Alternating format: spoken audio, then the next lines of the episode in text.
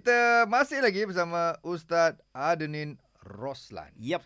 Ustaz, soalan saya tadi Ustaz. Sekiranya saya okay. Okey. bekerja di sebuah restoran. Hmm. Hmm. Jadi di, di dekat restoran ni saya kena hidangkan makanan, hidangkan air. Mm-hmm. Dan saya kena hidangkan juga arak kepada pelanggan. Kerja ni. Ha, hmm. Hmm. sebab saya bekerja Ustaz, Hmm. cek makan. Macam mana Ustaz? Aduh.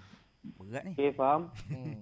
Uh, Okey, uh, saya umumkan sikit lah soalan tu. Uh, satu kerja restoran, satu lagi kita kerja di kedai sebeneka yang ada jual arak. Ah. Ha, okey. Baik. So, apa hukum dia? Hmm. Uh, sebenarnya, uh, Menteri Agama kita, Dr. Zulkifli Al-Bakri pun ada jawab dah dekat dia punya bayan linah Bayar linas. Ah. ah.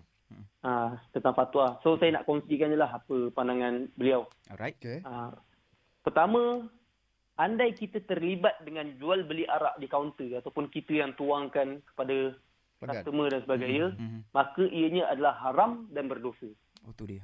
Dah jelas. kat situ. Ah, Clear, tu benda tu clear. Baik, baik. Kedua, sekiranya kedai tersebut ada menjual arak, Mhm.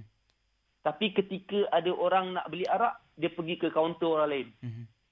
Ha, maknanya kedai tu dia memisahkanlah kaunter barangan yang halal Baik. dan barangan yang haram. Ah, Hmm. Means kita ni hanya berurusan dengan orang yang beli barang-barang yang halal je. Faham.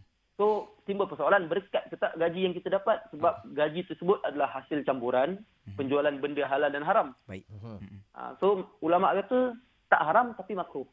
Oh, okey. Oh. Ha, Ah.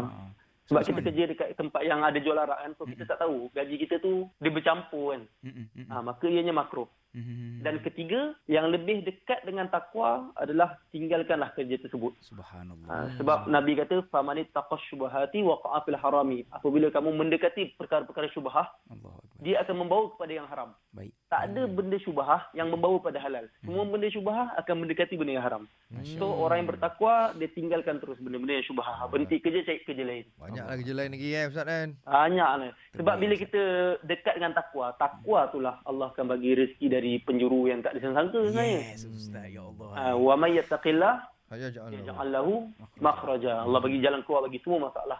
Wa yarzuqhu min haitsu la yahtasib dan Allah akan bagi rezeki dari penjuru yang tak disangka. So Subhanallah. carilah takwa.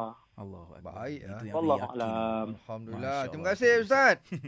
Okey, Okey, insyaAllah jumpa lagi Assalamualaikum. nanti dia datang Ah, studio. datang studio Ustaz eh. insya-Allah. InsyaAllah. Jaga diri baik-baik Ustaz. Assalamualaikum. Assalamualaikum warahmatullahi wabarakatuh.